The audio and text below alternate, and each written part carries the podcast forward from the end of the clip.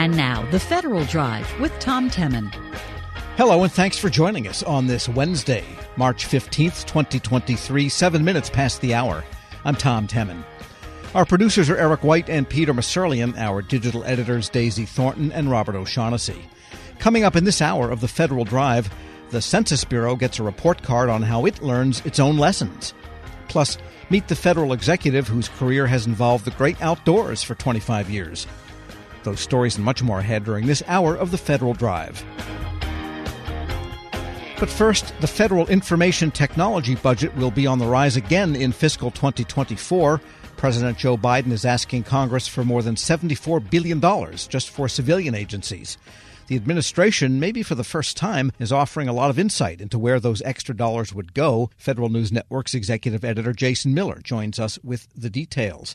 And let's start with that basic number, Jason. $74 billion sounds like it's better than a jab in the eye with a sharp object. Which agencies would see the biggest increases here? Tom, I remember when you and I were working in the old days and we thought $35 billion and $40 billion was a lot. Now they're up to $74 billion, and as you said, just for the civilian agencies.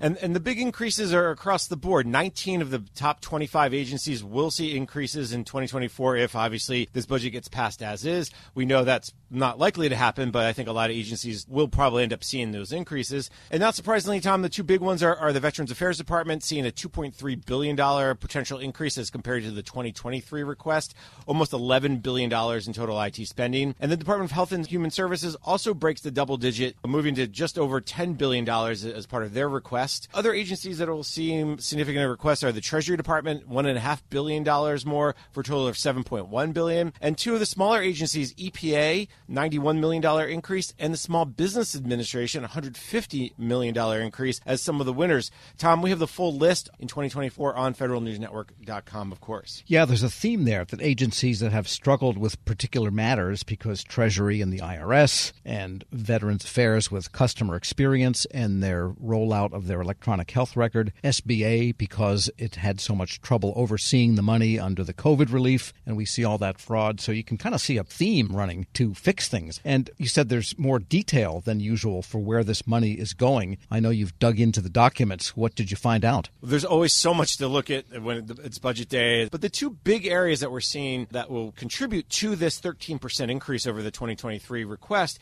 is cybersecurity, no surprise there, Tom, and customer experience. Let me start with cybersecurity. This is obviously something that we've seen rising over the last 10, 12, 15 years. The administration says for civilian agencies, they are going to request about $12.7 billion. Again, that's another 13% increase over the prior years. But what's different for the first time here, Tom, is the breakdown of where some of that money is going. And in years past, they've broken down by the NIST framework: identify, protect, detect, respond, recover. We know those data. But now they're actually also breaking it down by a memo from November 2022 that focuses on the investments for cybersecurity across really three or four areas: improving the defense and resilience of government networks, deepening cross-sector collaboration, defense critical infrastructure, and strengthening the foundations of a digital-enabled future. They're asking for about $366 million just across those priorities.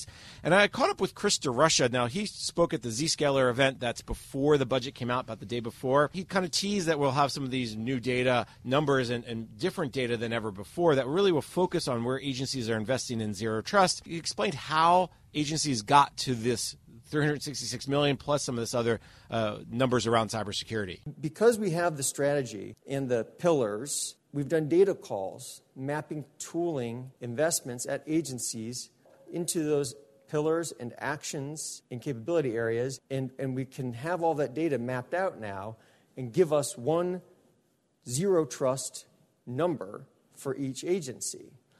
That's exciting, because now we can actually say we know how much money we're spending on our priorities. Again, Chris DeRusha, the Federal Chief Information Security Officer, speaking at the Zscaler Public Summit recently. Why this data is important, what will continue to happen with this data, is not just collecting it, it's how they're going to use it and how they're going to drive change. And I think DeRusha says he's excited to really answer questions that in the past was more difficult to answer, because it's not just about spending data, but what that data is happening. Again, I caught up with DeRusha after he spoke at the Zscaler conference. As you start to get more years, you can see by the measured progress of implementing new technology through the performance metrics and then compare that to what you've been spending and have some analysis on, because that's that elusive question that everyone always wants to know in cybersecurity. If I spend this much money, what do I get from it? And look, I think every organization in the world struggles to answer that question well. And what we've put together here is a model where we believe over time we're going to really start to have an answer for that, to be able to know yes or no, are these investments driving the change that we want to see?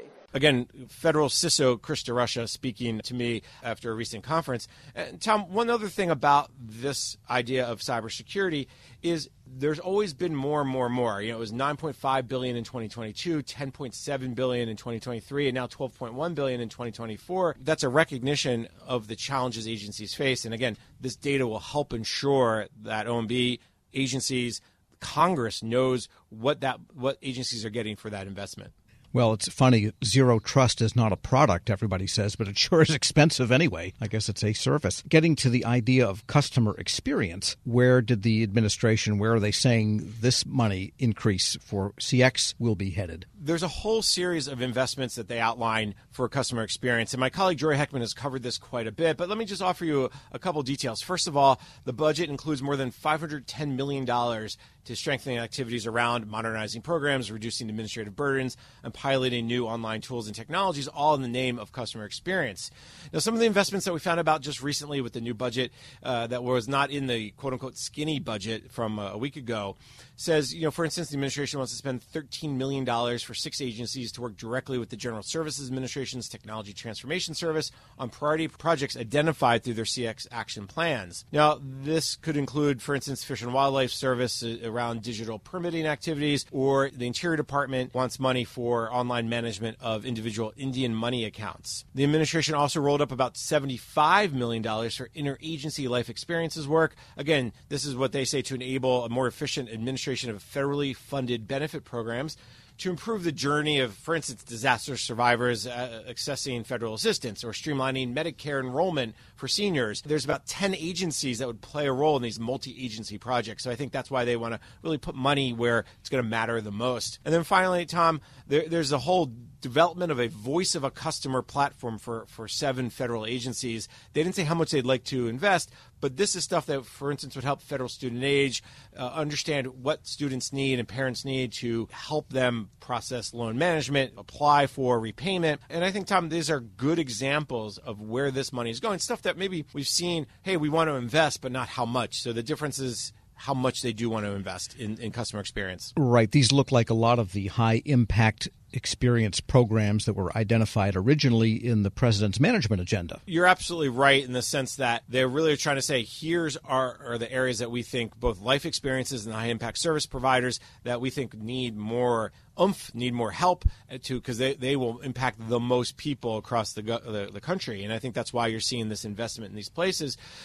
Again, there's also, for instance, Tom, the VA wants to bring in 120 different customer experience experts. I think that's part of the effort to really improve how they serve veterans. And what about modernization? I mean, you would think that improving customer experience and getting zero trust and other cybersecurity measures across the government would constitute modernization. Are there other monies allocated in this increase for other modernization initiatives? Every time the budget comes out, the first thing I think a lot of us who follow this closely turn to is, what's the Technology Modernization Fund getting this year? And then I always look at the Federal Citizen Services Fund, which is run by GSA, and OMB's what they call ITOR Fund, the IT Oversight and Reform Fund. Now, interestingly, Tom, that despite the fact that agencies across the civilian sector are potentially going to get more money, OMB actually did not ask for huge increases for these 3 other funds. For the Technology Modernization Fund, they're only requesting $200 million. That's down from their $300 million request from the previous year. And remember, part of, I think, the reason is the White House only received about $50 million from Congress in the 2023 omnibus. Now, for the Federal Citizen Services Fund, which has been growing, that request was $90 million. That's down from the $115 million request from 2023. Going back to what Congress did in the omnibus bill, they came in at $90 million. So again, I think the administration saw there's some levels that they want to reach. And again, for the ITOR fund, which is used for a lot of the digital services work out of the White House, they requested $14 million for 2024, same request for 2023, and what Congress appropriated, again, $14 million for 2023. So it's interesting that despite these increases across agencies, these big funds, these government-wide funds, are basically flat or even a little bit down in the TMF's case. Federal News Network's Jason Miller, some good digging. Thanks so much. And there's more to come. Thank you very much, Tom. All right. Be sure to check out ongoing coverage at federalnewsnetwork.com. Still to come, meet the federal executive whose career has involved the great outdoors. This is The Federal Drive with Tom Temin here on Federal News Radio, part of the Federal News Network. This episode is brought to you by Shopify. Forget the frustration of picking commerce platforms when you switch your business to Shopify, the global commerce platform that supercharges your selling wherever you sell. With Shopify, you'll harness the same intuitive features, trusted apps, and powerful analytics used by the world's leading brands. Sign up today for your $1 per month trial period at shopify.com/tech, all lowercase. That's shopify.com/tech.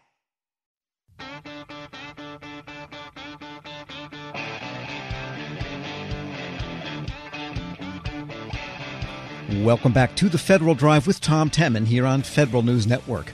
Among last year's Presidential Rank Award recipients was a senior executive whose entire 25-year federal career had to do with something in the outdoors. He started with the Fish and Wildlife Service. Now he's the Nevada State Director for the Bureau of Land Management. John Raby joins me now. Mr. Raby, good to have you with us. Thanks so much, Tom. It's great to be with you and really excited to talk about things that have been able to make an impact here in Nevada and nationally. So thanks for your time. Well, great state you've got out there, you know, aside from Las Vegas. The rest of it's really nice. And am I right in saying that you have an outdoor thread that you were able to weave into a federal career? I do. Absolutely. You know, I'm a graduate of Ohio Northern University. I have a biology degree, and I started out my career as a fisheries biologist. And even as a student, I volunteered for the Fish and Wildlife Service. So I actually started as a volunteer 33 years ago. I've had a 33-year federal career with three different agencies, between 28 years with the Bureau of Land Management, 2 years with the Fish and Wildlife Service, and 3 years with the U.S. Forest Service. So, you know, I've worked at every level in the Bureau of Land Management, from staff level, fisheries biologist, really starting at the ground level, up to leadership positions in our field offices and district offices, and all the way up to state director in Montana and the Dakotas, and now here as a state director in Nevada. I also spent some time in D.C., where I was the senior advisor for the Assistant Secretary of Land and Minerals Management, as well as the chief of staff for the Bureau of Land Management Director. Yeah, it's been a great career. Worked in four states, California, Oregon, Montana, Nevada, and in the District of Columbia. So it's been a great career.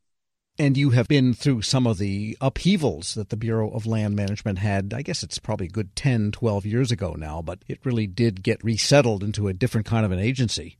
Well, we have. We've been, you know, as an agency, you know, when I started out, I feel like as a bureau, we've always been in a state of adaptation and working to change in a way that best meets the needs of the public we serve, right? And so that means at times we have to be adaptive. And certainly, you know, over the years when we've been working to get decisions closer to the ground, you know, we've had some organizational change that reflected that. And certainly, you know, here most recently as we're looking to make sure that we have the right leadership composition and representation of our senior executives in DC, you know, we certainly see that focus right now. And so really excited that we're working to rebuild the Bureau in a way that reflects the needs of the American public.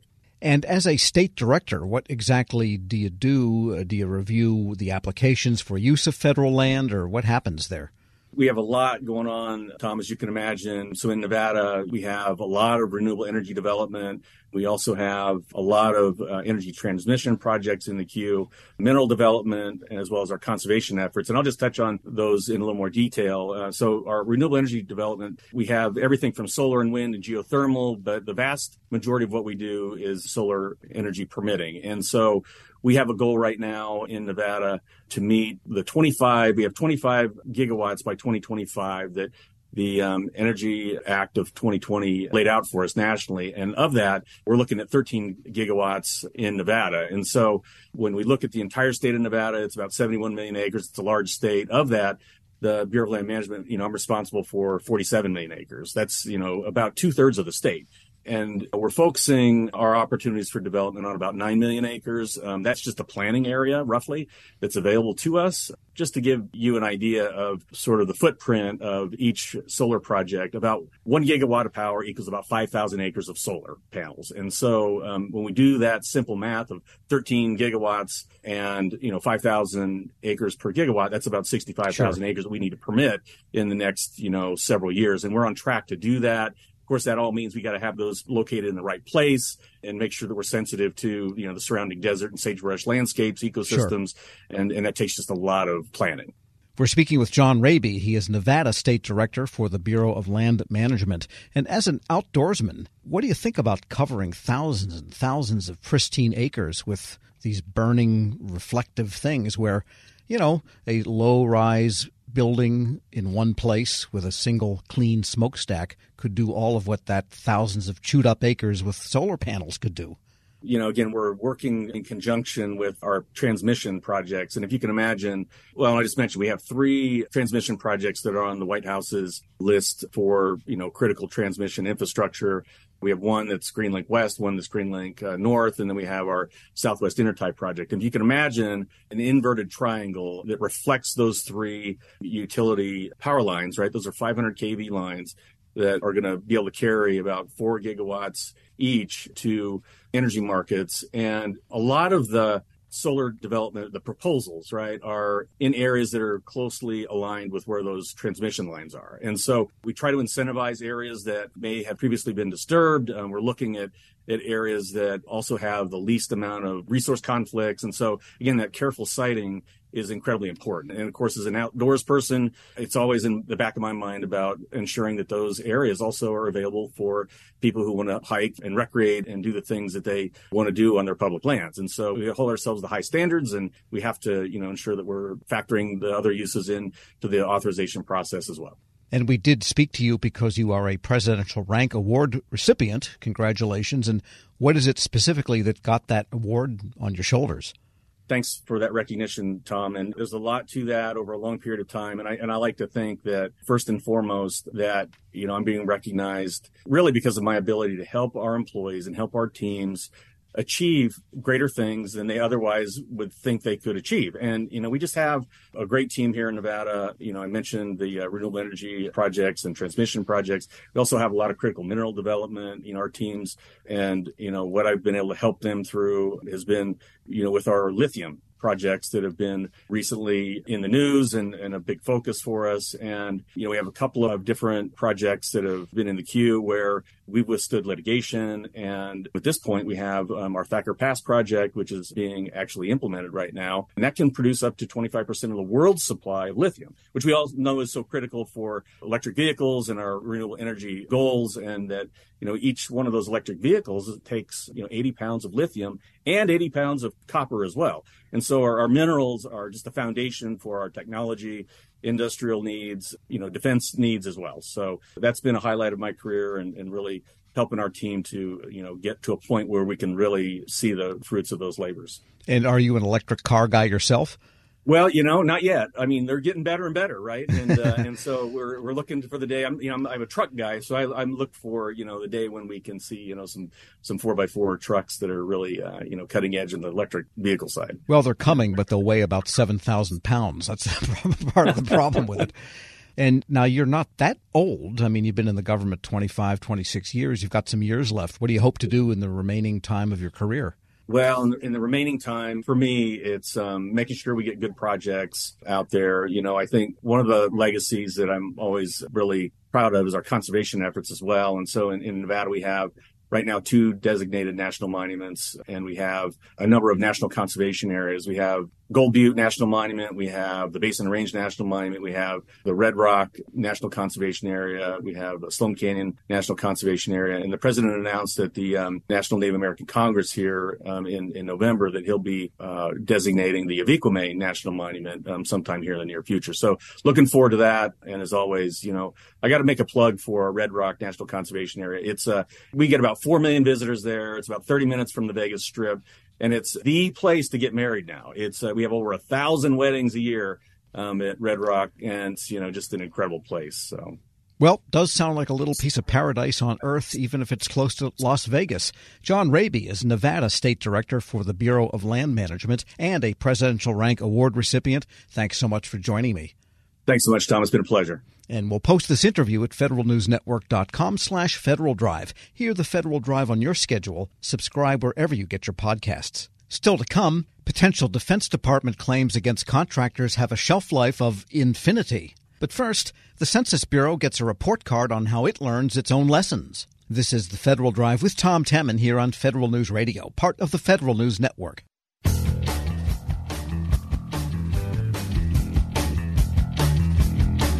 Welcome back to The Federal Drive with Tom Temin here on Federal News Network. The Census Bureau is already applying lessons learned from the 2020 decennial count in preparing for 2030 and even 2040. For one thing, it learned how to lower costs through employee productivity, so 2020 came in nearly $2 billion under budget. The Government Accountability Office finds Census could tighten up its internal feedback loop. We get more now from the GAO's Director of Strategic Issues, Yvonne Jones. Ms. Jones, good to have you back. Thank you. Glad to be back. The dominant impression I get from the report is that really the Census Bureau pulled off a minor miracle to get this count done fairly on time, given COVID, and way under budget. I mean, it's a wonder they don't just make it all up, but this is a real count, isn't it? Yes, it is. And so the idea of lessons learned, I want to start there. I didn't realize after using that expression 100 million times myself and hearing it a billion times, there's actually an 8-step lessons learned process that GAO has identified. Let's start there. We've done quite a bit of research in this area, and we defined a lessons learned exercise as a systematic set of steps for agencies to learn from an event and decide when and how to use that information to change their behavior.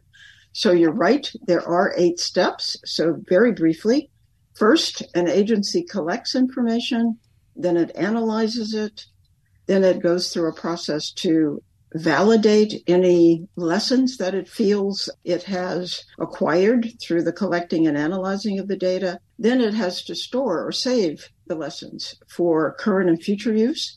It shares the lessons in the agency. Then management will decide whether to spend money to apply the lessons to the agency's activities. And then they will try to see if there are changes in the behavior of staff and others to verify if the lessons were learned. And then as a final step, they will evaluate the lessons by comparing the money spent to the results obtained. All right. And you found that the Census Bureau is doing 7 of those 8 steps. Which ones do you recommend that they add? Well, it's the 8th step, which is evaluating the lessons by comparing the money spent to the results obtained. You know, as you said earlier, the census was carried out in a different way this past time because of many different factors, among which were the COVID pandemic.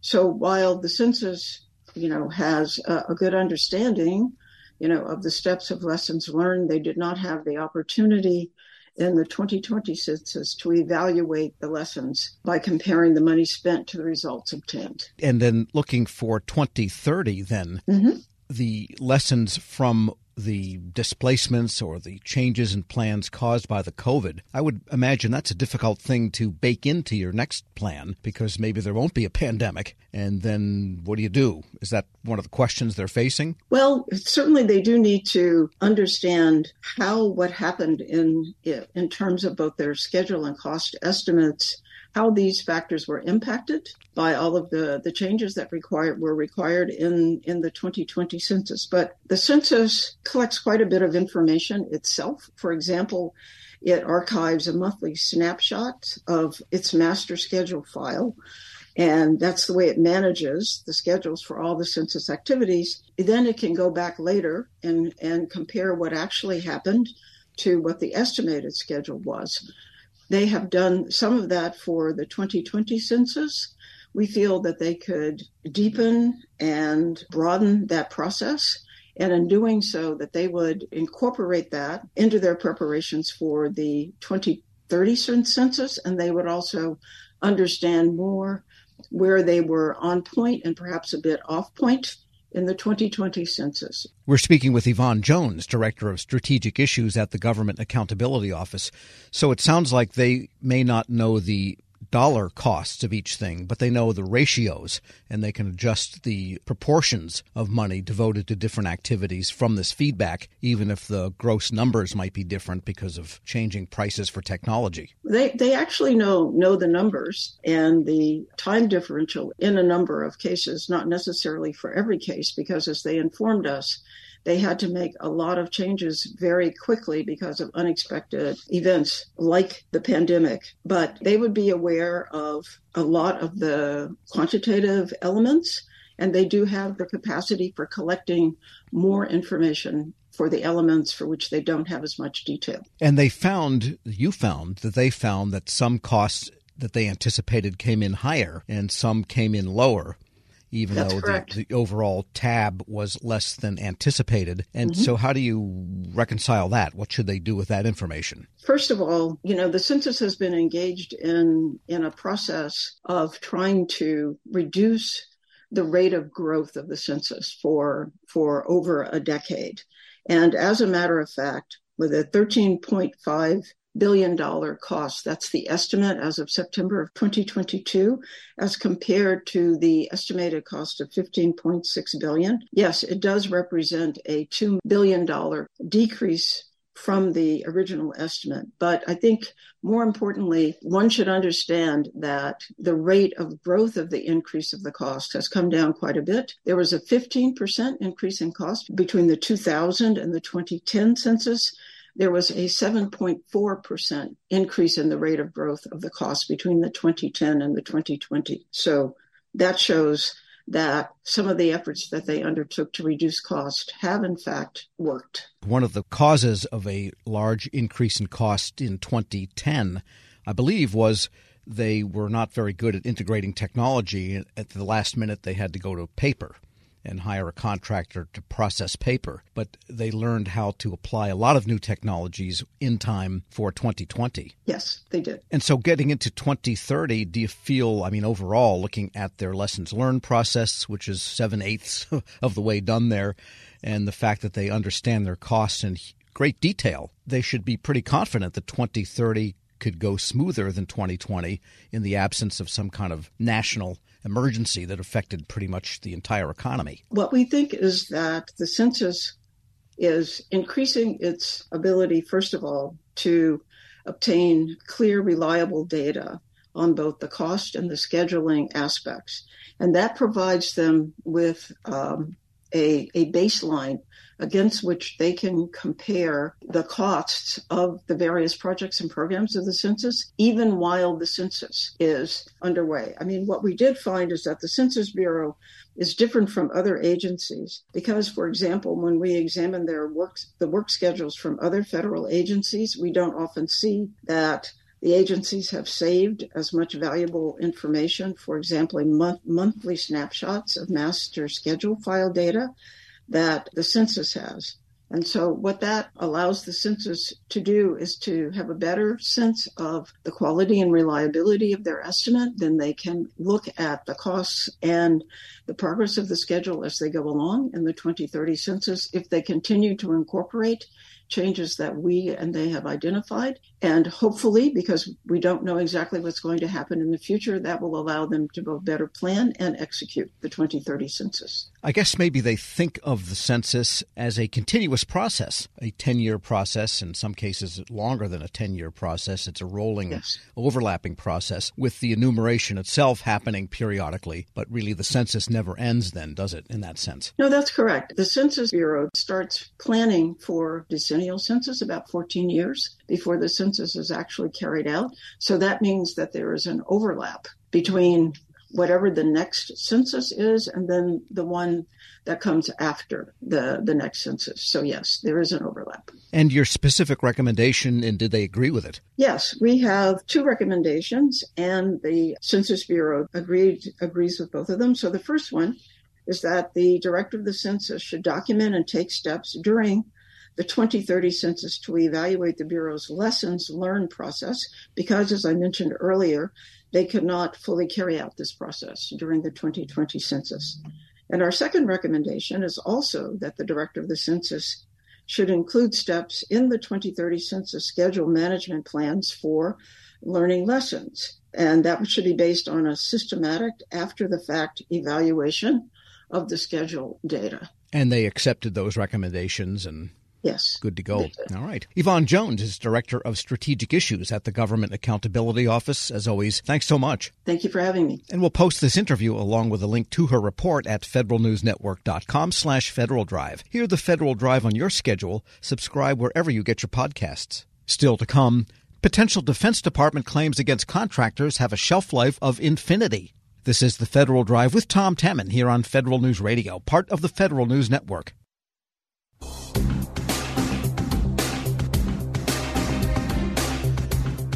Welcome back to the Federal Drive with Tom Temin here on Federal News Network. Even when a claim against a federal contractor is dismissed, it never dies. Like a zombie, it can rise forth and bite you. That's what a decade-plus dispute between Textron and the Defense Contract Management Agency shows. We get details from Haynes Boone partner Zach Prince. And Zach, what could possibly occupy a company and the DCMA over 10 or 12 years? Tell us about this case. One of the major problems in any accounting dispute with the government is that the government does not usually challenge contractor accounting practices until way after the contractor has already incurred those costs and reported the costs using the practices. We've seen this issue come up time and time again, even where the government has reviewed and even ostensibly approved accounting practices as compliant, it still will come back years later and say, actually, we have an issue here. It doesn't comply with the cost accounting standards or cost allowability provisions. It has a huge impact on contractors and doesn't really leave them with much recourse. So the courts and boards have grappled with this issue for years, trying to figure out how to resolve this inequity. Court of Federal Claims last year, in a case involving Sikorsky, suggested that possibly those sorts of claims from the government would be barred on equitable principles. But in the backdrop of all of this is a statute of limitations. The government has 6 years, contractors have 6 years too, to bring claims one against the other under the Contract Disputes Act. The question is always, when does a claim accrue? That is, when does that clock start counting? And in cost cases, you typically would argue as the contractor, government, you were aware of this, 7, 8+ years in advance. You waited way too long to audit, and so the case should be dismissed. The problem is, since 2014, the Federal Circuit has this rule that statute of limitations issues are not jurisdictional. That is, if it's late, it doesn't deprive the court of the ability to hear the case. And so it means that cases have to go essentially to trial before this type of issue will be resolved, which is exactly what happened here in this Beechcraft Defense Company case before the board. In other words, you could still be outside of the statute of limitations, but it would take a court decision to establish that. That's right, after a lengthy trial, likely. So wasting everyone's time and resources. So one way or another, you're in court. That's right. And you'll probably win. And I think my read of this is, in this case, Beechcraft is going to win, but not before it spends a heck of a lot of money getting all the issues resolved at trial. So what happened here in this particular case? Beechcraft, I guess, is now part of Textron since this all emerged. Yeah, that's right. So this started in 2011, really started earlier than that. Beechcraft submitted its forward pricing rate proposals to DCAA, which audited them and concluded in 2011 that there was really no issue. So DCMA issued an initial finding in June 2011 that there were some potential noncompliances, but ultimately that it was not material, so there's no need to do anything further. But wait, there's more, because at some point, and we don't know when, because the record wasn't clear before the board, between 2011 and 2015, DCMA said, actually, we need more information.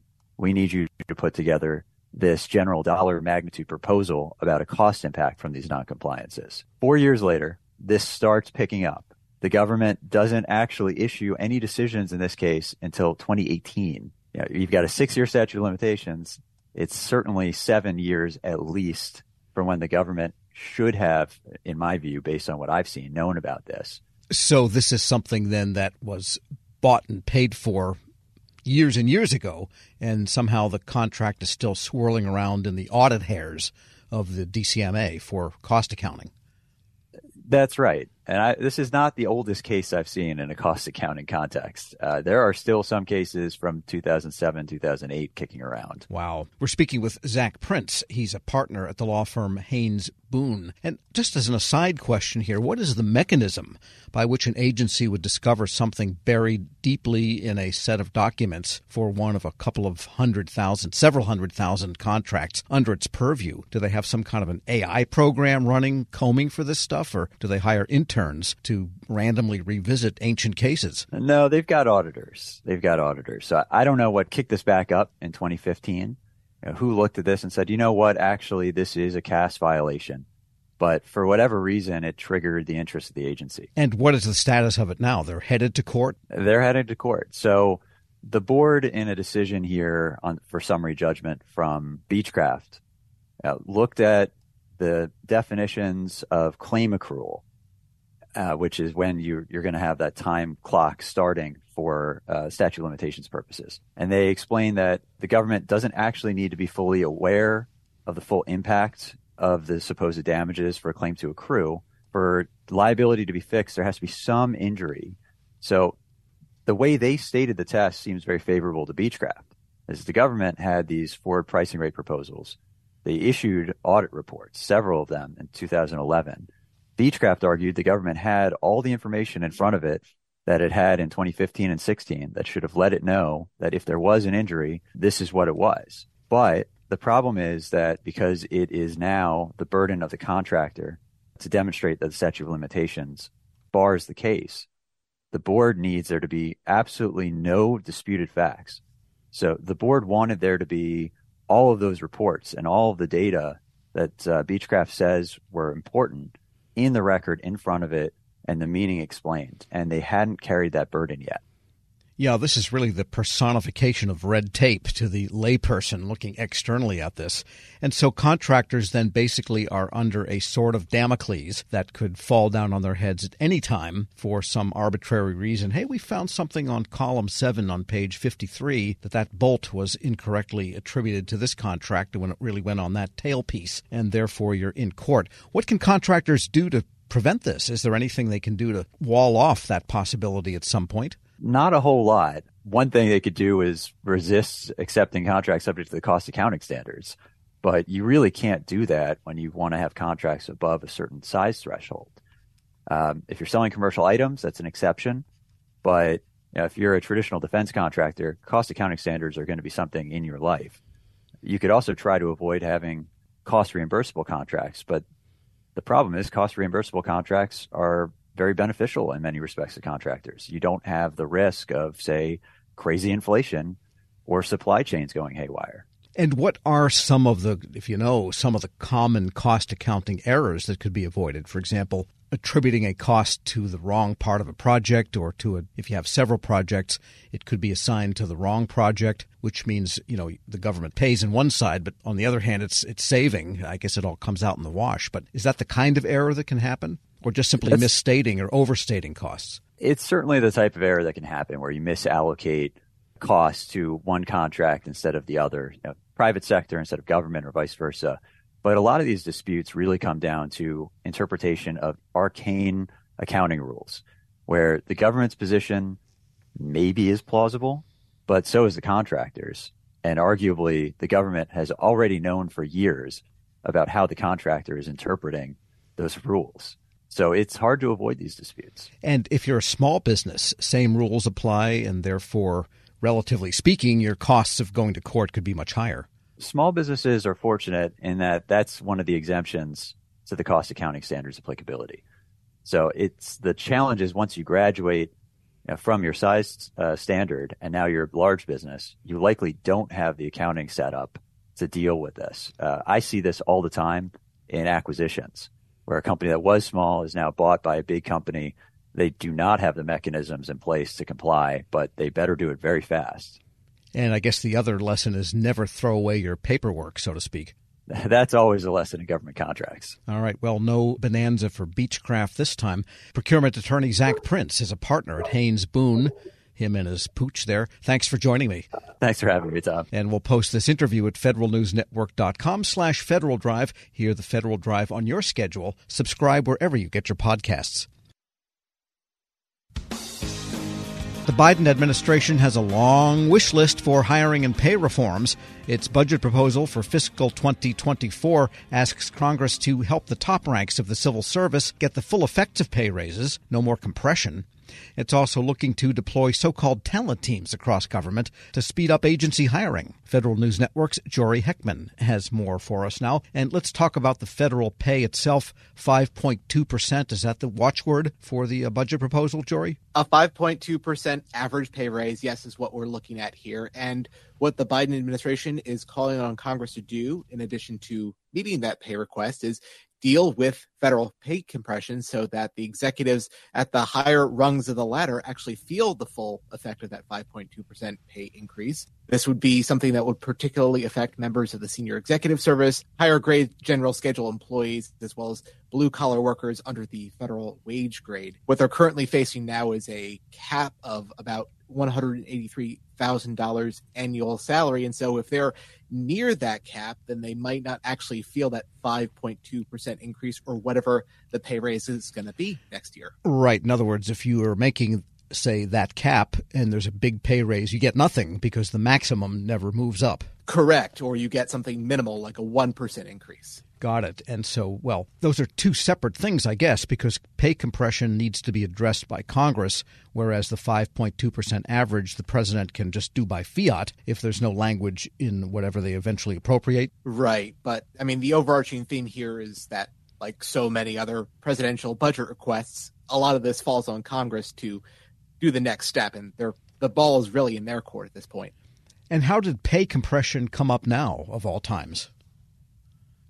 Well, there's some really interesting language in what the Biden administration is saying about this. They say that federal workers' pay is increasingly hamstrung by statutory requirements, and it makes it harder for the federal workforce to recruit people in specialized occupations. That's really telling because the Office of Personnel Management is trying to finalize this long-awaited special salary rate for federal IT and cyber positions. And what we've exclusively reported on that is, based on what we've seen so far, that SSR is going to mean a big increase for entry-level and mid-career federal IT and cyber hires, but it's going to mean next to nothing or close to next to nothing for people in those higher positions. It's going to basically have no impact on a good swath of GS-15s and some GS-14s. And also senior executive service. As well as them, correct. Right. And I guess if agencies feel like they want to bring in somebody on a term basis, say a couple of years from industry to be a CIO or to be a chief data officer or one of these highfalutin professions, those people are often willing to take a pay cut for public service, but maybe not that much of a pay cut. That's really the whole idea. This was never going to be something that the federal government was going to be one-to-one in terms of what the top tech companies could offer these people, but what they wanted to do was at least narrow that gap so it wasn't so big a pay cut for people who do feel like federal service is the next step in their career. And there are other measures in federal HR generally that are part of the budget plan, but they're really, I guess, found in the analytical perspectives maybe to try to change some policies and practices. Yeah, that's really where you get into the weeds here. And there was actually a lot detailed in those analytical perspectives on the future of federal hiring practices. One thing the White House wants to see in these analytical perspectives is they want a bunch of talent teams to go across the workforce, about 26 of them, and they would scale up some promising hiring pilots that have found some purchase at individual agencies. And so this is kind of a stretching of Title V, I guess, or maybe a stretching of merit systems principles if you've got these rapid deployment teams and rapid hiring kinds of authorities. Well, of course, agencies they have a whole array of special hiring authorities. And what this really comes down to is these kinds of specialized positions, these kinds of people that have a certain background to the hiring. This is people that we're looking at that are IT hires, cyber hires, data scientists, things of that nature. The one pilot that is particularly promising that the administration is looking to scale up here is subject matter expert qualification assessments, or SMEQA. This is the idea that you bring in people who are currently working in that field. You bring in the current data scientists or the cyber experts to assess candidates as they come in. So it's not just the beleaguered HR person trying to understand who's the best cyber hire for their agency. Right. So they want to then do a lot of stretching and fitting and backfilling within merit systems, within Title V competitive hiring. But there just might be, they feel, some speedier ways and more efficacious ways of getting the people with the skills they really need. Right. Yeah, this is more of a stopgap thing than a complete rebuild of what's already been in place in terms of federal hiring. And the budget talks about federal office space. That's a hot issue in a lot of cities. Landlords are worried about it. Some municipal administrations are wondering where the government is heavy there, what's going to happen, as we know in D.C. So tell us what the budget says about all of that. Well, it continues with this refrain that agencies should rethink their office space needs, especially as hybrid and remote work schedules are more of a reality for agencies right now since the start of the COVID-19 pandemic. What we've yet to see is really kind of that other shoe drop of agencies actually coming forward and saying, here's what we have as far as excess property. There was language in the 2023 omnibus spending bill that directed GSA to regularly go up to Capitol Hill and give those kinds of briefings, say, here's what we as the federal landlord have in terms of excess property. But this has just been something that we've yet to see those kinds of concrete details on. Agencies did have to give OMB a rundown of that excess property. At least on paper, they were supposed to do that by the end of calendar year 2022. But at this point, the details have yet to emerge. Right. The government, I guess no agency head wants to be the first one to give up 100,000 square feet of space, because once it's gone, baby, it's gone. And it would take probably an act of Congress to expand back again if they ever wanted to. Right. They don't want to give up property that they might make use of down the line. And so in that case, agencies are a little incentivized to be hoarders. Anything else on the HR, hiring, office space, federal employee employment front we need to know, Jory? Yeah, there is. There is some focus here on building up agency HR offices to do the kind of long-term hiring that we're seeing at a number of agencies right now. The idea is that you want to hire the hirers so that you know where the skills gaps are and actually have some strategic vision to that long-term hiring. We're seeing that at the IRS and the Veterans Affairs Departments under the Inflation Reduction Act and the PACT Act, respectively. And we're seeing that more broadly across government with respect to the bipartisan infrastructure law. OPM had a big help in getting those people on board under that legislation.